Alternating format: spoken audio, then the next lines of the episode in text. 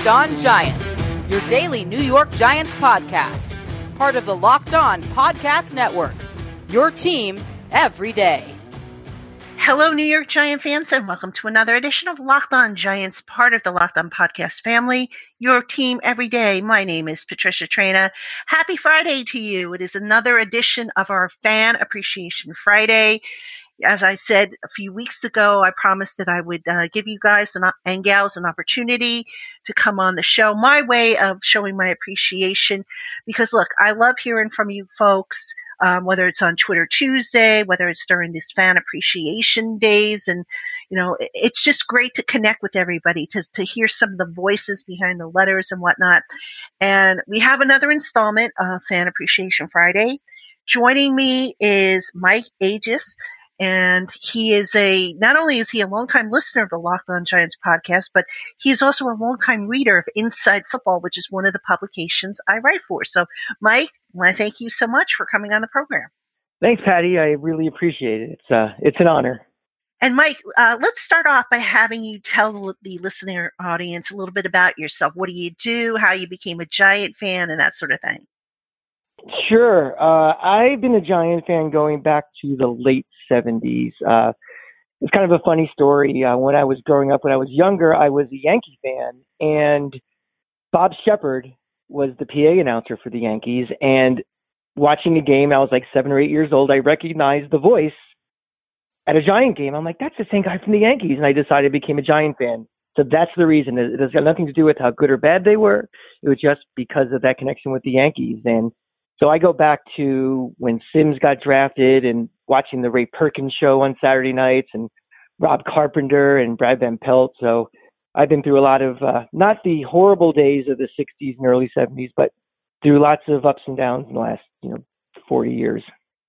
Let's talk a little bit about you know giant fandom. Um, you know, the last you, you meant actually let's let's go back a little bit. You mentioned you know uh, the 70s, the 80s. You're familiar with the Parcells years. And what is it about Giants football that makes it just so special and a must have in your life um, for you and your family?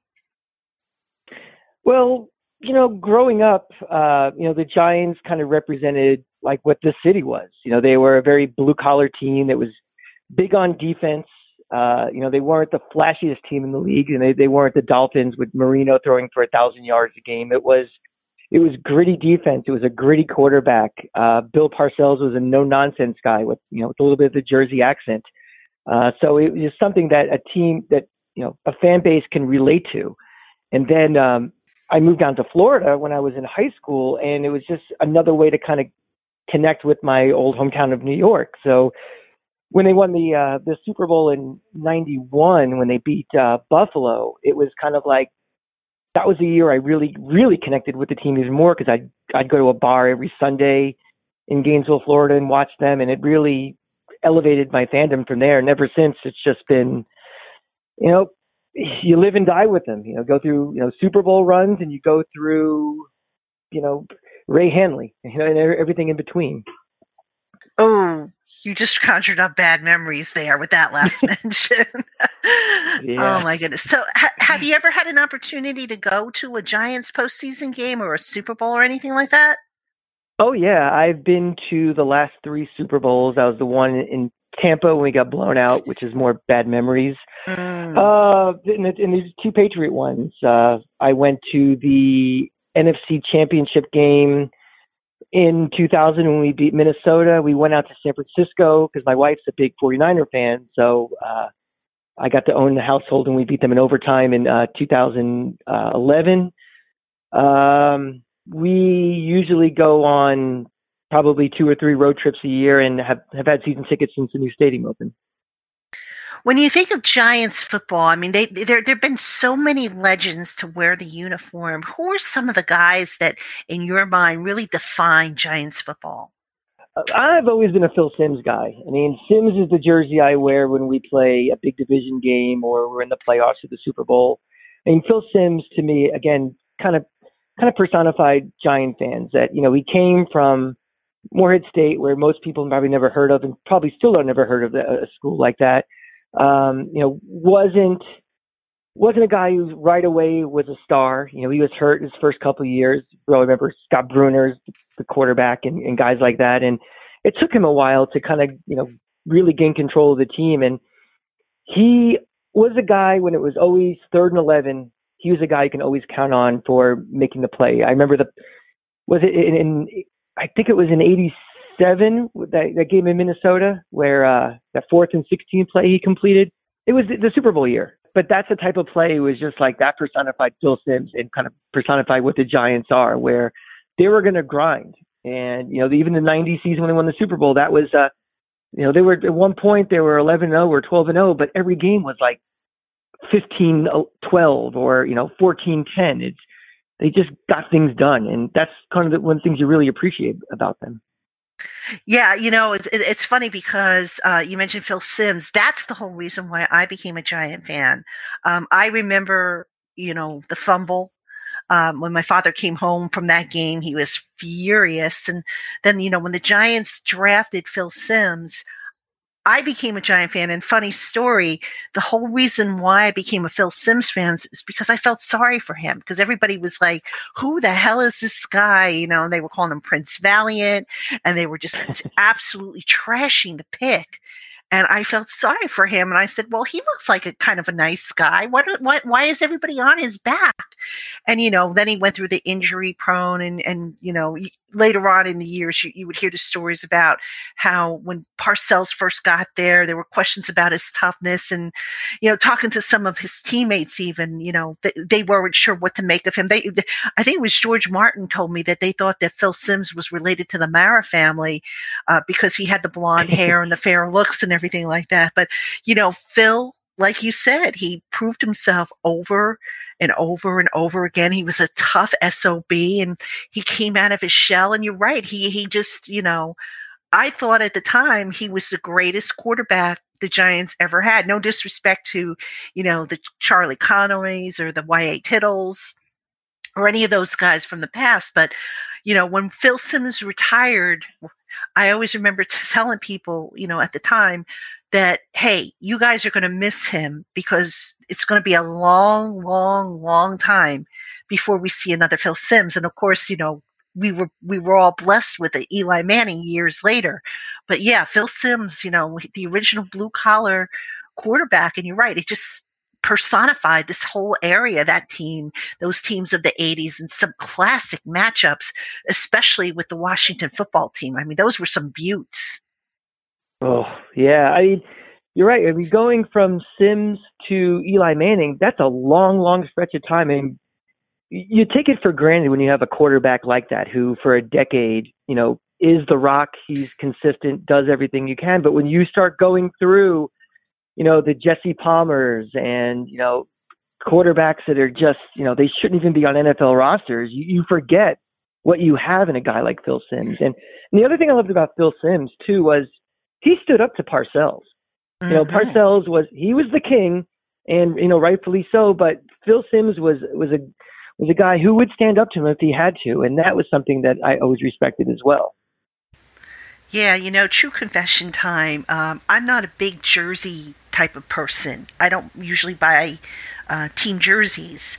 And I can honestly sit here and tell you that Phil Simms's jersey is the only one I bought ever. And I'm talking, you know, in all the years that I followed the team. Now, obviously, once I become a, became a member of the media, you know, you, you don't want to be spending money on jerseys because you you know you can't wear them. So uh, but yeah, growing up, Phil Simms was was my favorite player, and, and he was his was the only pro jersey I actually invested my hard earned allowance on.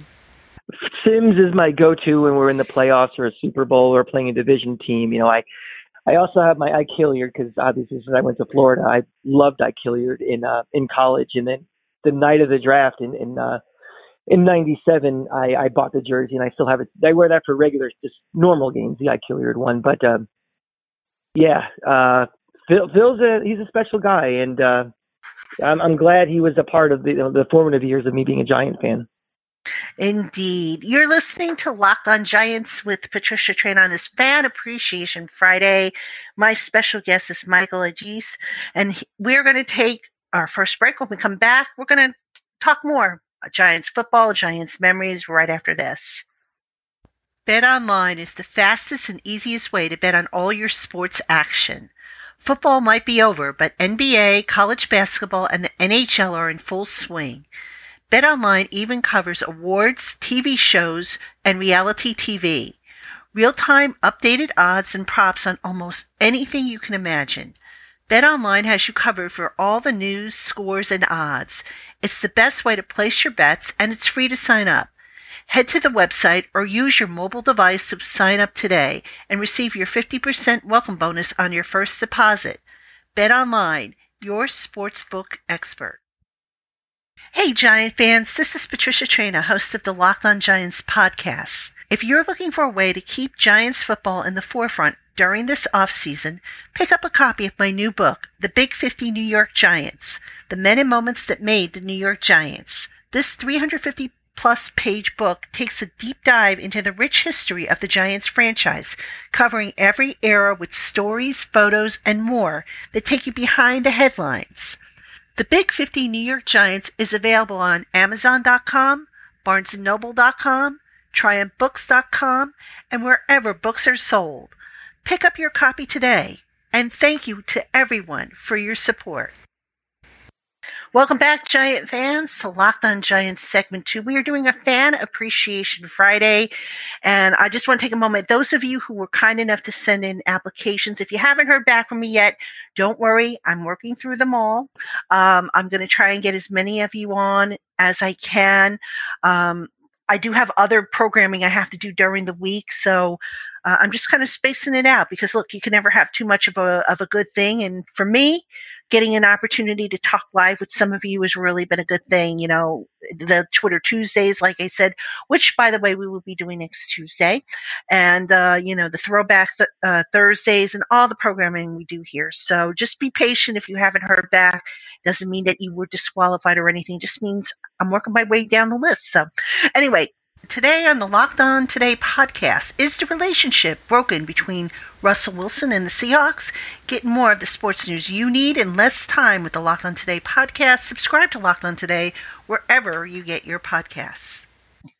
Let's get back to talking Giants football now. Um, we talked about the 80s, that Giant team, you know, of the 80s was quite quite the group. I mean, they made us proud back then. And then, you know, we had a little bit of a stretch where the team, you know, lost this mojo in the 90s. Um, they got back to the to the playoffs in 2000 with Kerry Collins, who was in, in place by then, and then they absolutely got destroyed by the Ravens in the Super Bowl. But uh, when you watched how the Giants transitioned from the 80s to the 90s, and then back to that, you know, solid team in the 2000s at the turn of the century, there, I mean what kind of stood stood out to you as far as you know carryover from that 80s team or maybe you saw a new dimension in that team that that we hadn't seen before?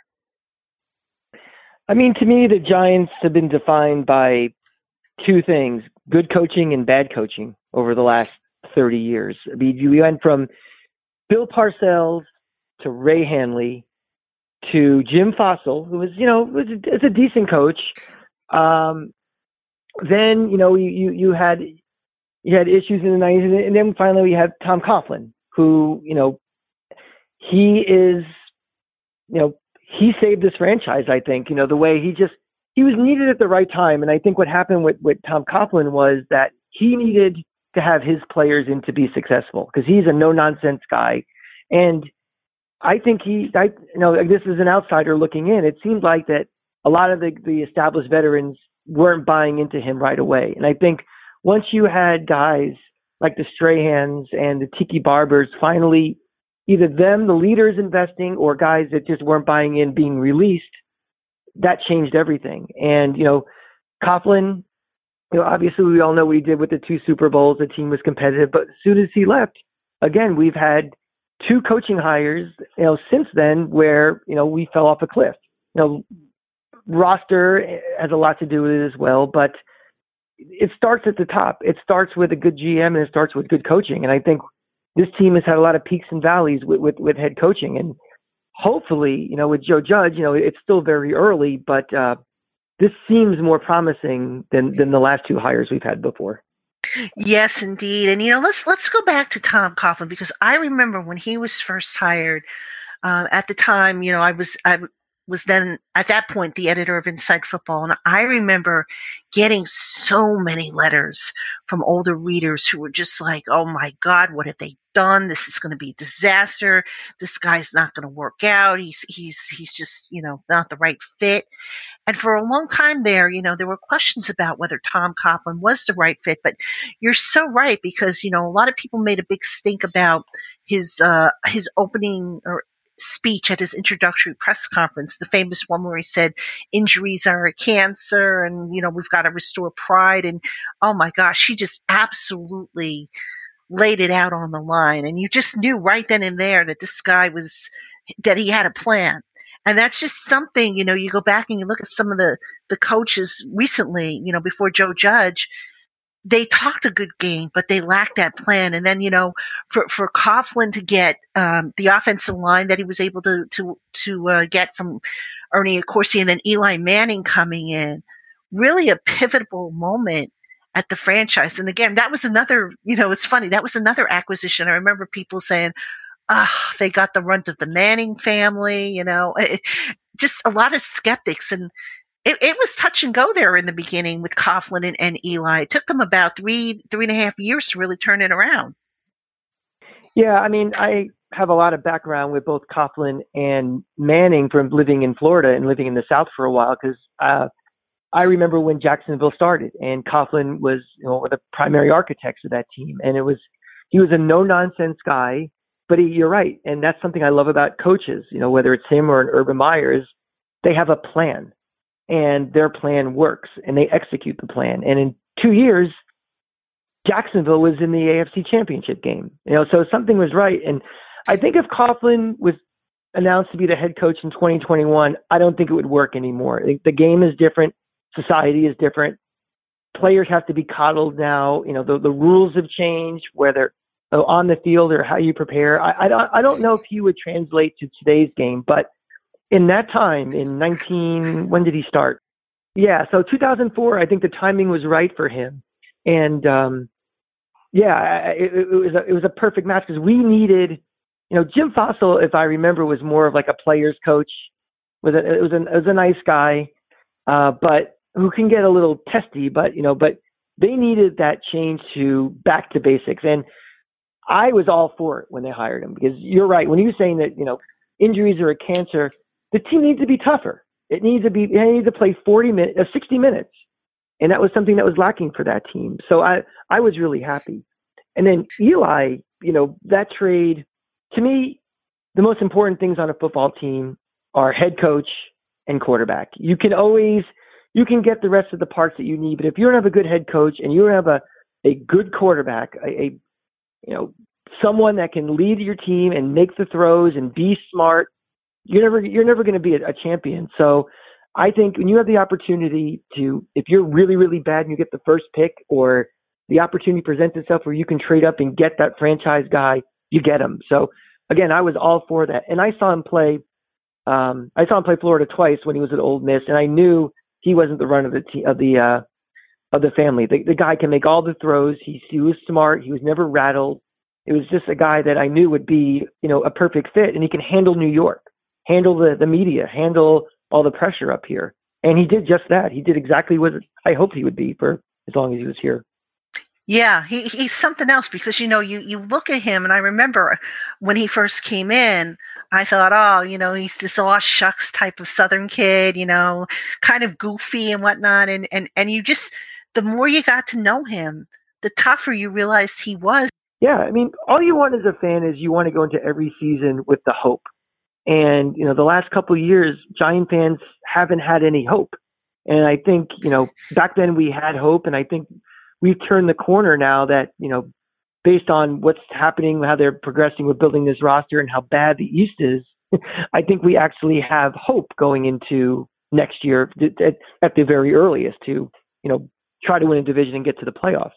You're listening to Locked On Giants. It is a fan appreciation Friday with Mike Aguis.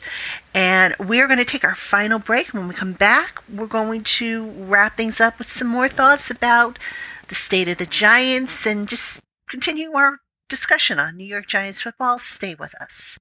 With the ever increasing number of auto makes and models, it's now impossible to stock all the parts you need in a traditional chain storefront. Why endure often pointless or seemingly intimidating questioning and wait for the counterperson to order the parts on a computer, usually choosing the brands that the store happens to prefer? Instead, take your search for your auto parts to rockauto.com. RockAuto.com is a family business serving auto parts customers online for 20 years. Go to rockauto.com to shop for all your auto parts and body parts from hundreds of manufacturers. They have everything from engine control modules and brake parts to tail lamps, motor oil, and even new carpeting. Whether it's for your classic or daily drive, get everything you need in just a few easy clicks delivered directly to your door. The rockauto.com catalog is unique and remarkably easy to navigate. Quickly see all the parts available for your vehicle and choose the brands, specifications, and prices that you prefer. Best of all, prices at rockauto.com are always reliably low and the same for professionals and do-it-yourselfers. Why spend up to twice as much for the same parts? Go to rockauto.com right now and see all the parts available for your car or truck.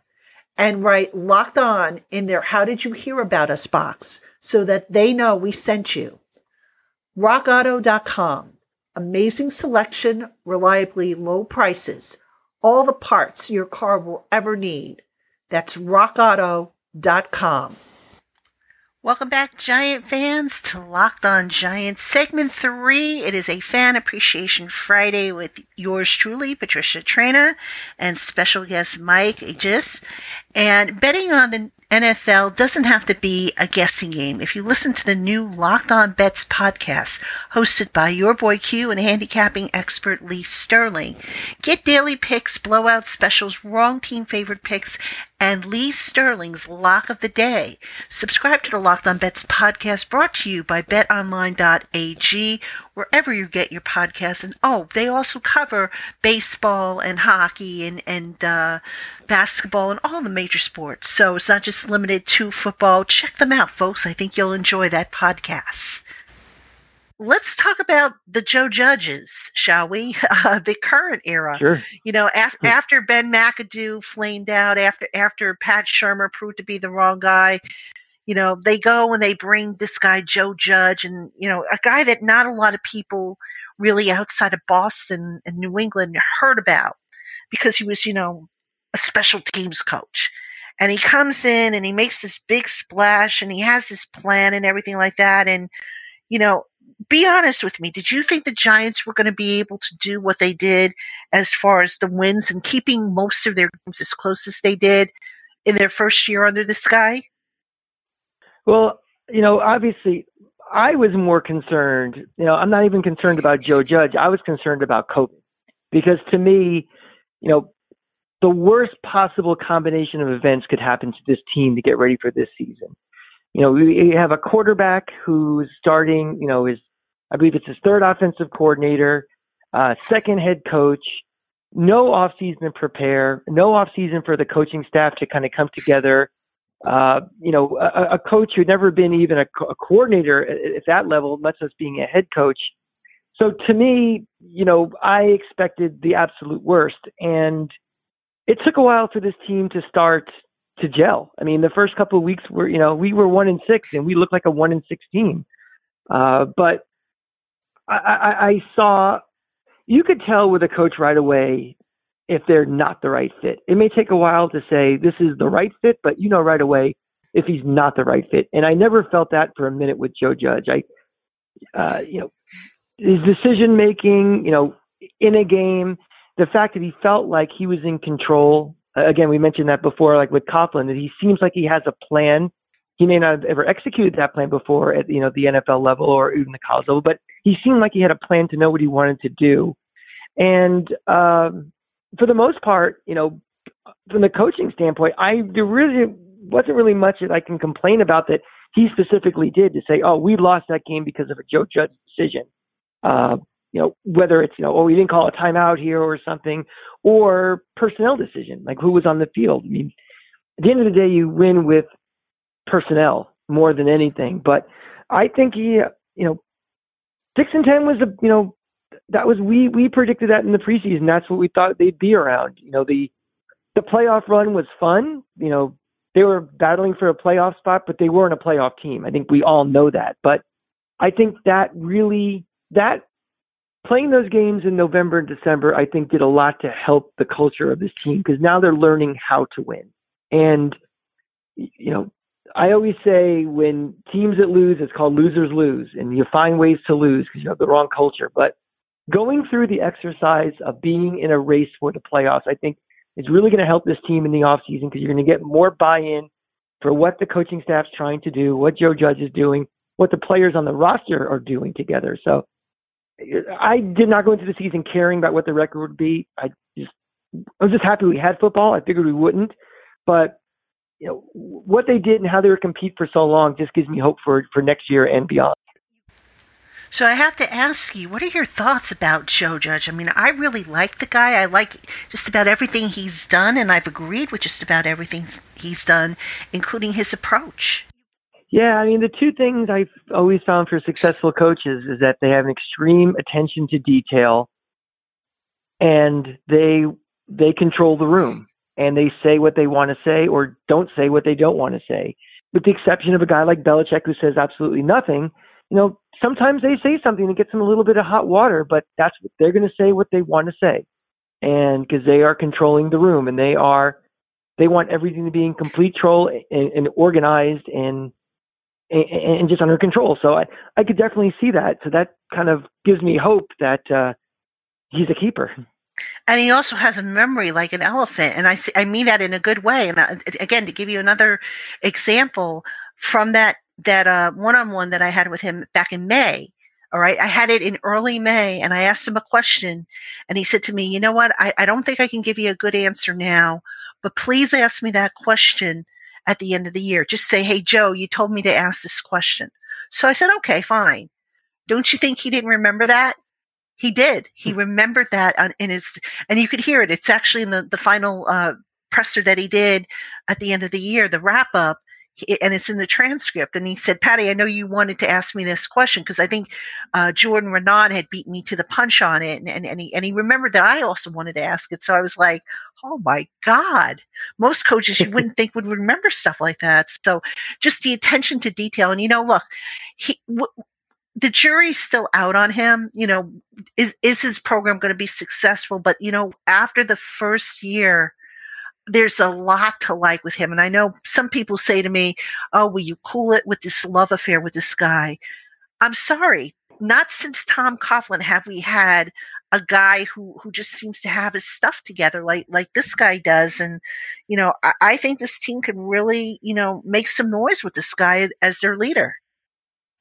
I, I think the Giant fan, and this is something we always talk about on our podcast all the time, is putting things in perspective is the most important thing. And I think the problem is with this fan base is that we've been down for so long now that they want things to improve and improve yesterday. It's not, I want to see incremental improvement. We should be a playoff team. We should be competing for the Super Bowl. And it's not the way, that's not the way it works in the NFL. You don't overnight all of a sudden wave a magic wand and you are an 11 and 5 team with uh, you know, getting a bye in the first round of the playoffs. Um, I think everything the jury's out with with this team. I, I think, you know, Dave Gettleman, the jury's out. I think with the coaching staff, the jury's out. Daniel Jones, the coach, the, the jury's out. Um, we're not there yet, and it, it takes time to build. I think the, the, the biggest problem that this team has had and why we are where we are now is they didn't commit to fully rebuilding this team until the day they benched Eli for good. I think they they try to have it both ways. They they knew this team had to be rebuilt, but the siren call of Eli one last time with Eli, and it you know it happened to two coaches and it happened to two GMs where they thought that they had just a little bit left in the tank that they can make one last push. And until you commit, you know it it, it to saying we are just breaking this down and really starting over, it, it, it impacts how you draft. It impacts what you do with free agency. It impacts what you're going to do with everything. And I, and I think we've been bad for a while now, but I really believe that the meter started running on the rebuild when Eli got benched and, and Daniel Jones came in last year. So we're really only not even two years into this, but really the the, the rebuild and what we need to do. So I, I think we just have to all have patience and just let this play out. And you know, we'll know. You know, there'll be a point where we'll know if this isn't working, and the big changes will have to be made. But for right now, I think we're right on track where we, where we should be. Well said. Absolutely. You know, look, Dave Gettleman admitted that, uh, you know, he made a mistake in his first year here. And then here's the other thing that I don't think a lot of people take into consideration. Gettleman has always been the GM who tries to accommodate the coaching staff. So I, I, always use this as an example because it's really a, the best example out there. Do you honestly think that Dave Gettleman thought that all those Arizona Cardinal players that he signed were better than anybody else out there? You know, look at look at Antoine Bethea, for example. Do you think Gettleman thought that Bethea was a better player than Tre Boston? I don't. I think that was just Gettleman basically, you know, accommodating the wishes of the coaching staff, you know, a group that said, hey, look, if we're going to win, we need this player, this player, and this player to do it. And as long as those players weren't going to break the bank, Gettleman was going to, you know, accommodate. Now, did he learn something from that? I I, I would hope so, because at some point you got to say, well, you know, it's great that you want this player from your old team, but maybe let's go with this guy because this guy can do X, Y, Z, and whereas you know the guy you're thinking of can only do x and y you know so that was part of the growth process as well and and and, and an early mistake that Gettleman made we can we can admit to that but i agree with you i think they do have this on the right track but I still think there are a few players away, and I think they'll get there eventually. You know, if they play it smart and they don't make uh, rash decisions. Mike, um, before we wrap up, just want to give you an opportunity. You mentioned you had a podcast. Tell everybody where they can find your podcast and where they can find you on social media and anything else you want to tell the listening audience out there. Yeah, uh, me, uh, I am um, on Twitter at the Cranky Fan, myself, and the Football Grump. That's um, at football underscore grump. We have our own podcast called the Just Giants Podcast. You can find it everywhere. Um, SoundCloud, Apple, iTunes, everywhere that you subscribe. Um, we are just two fans who just love to talk about the Giants. We uh, we try to be logical. We try to be level-headed. We try to keep things in perspective, and um, we have a lot of fun doing it. So, you know, we always feel that uh, you know if we making the Giant fan base, making them more educated than every fan base makes us better fans. And you know, this podcast, you know, Pat's podcast is the gold standard for giant podcasts. I've been listening since day one, and uh, she's the best. But um, you know, if you want, give us it for a little different perspective, for more of the fans' perspective. You know, check us out at uh, Just Giants Podcast. All right, Giant fans, that'll do it for this edition of Fan Appreciation Friday and for the week here on Locked on Giants podcast. Be sure to check us out next week. We'll have all new podcasts, including Twitter Tuesday, Throwback Thursday, and uh, any news that might be coming down the pipe. We should be hearing something, I would think, in the next several days, so we'll make sure we cover that as well. For Mike and this is Patricia Traina. Have a great weekend, everybody.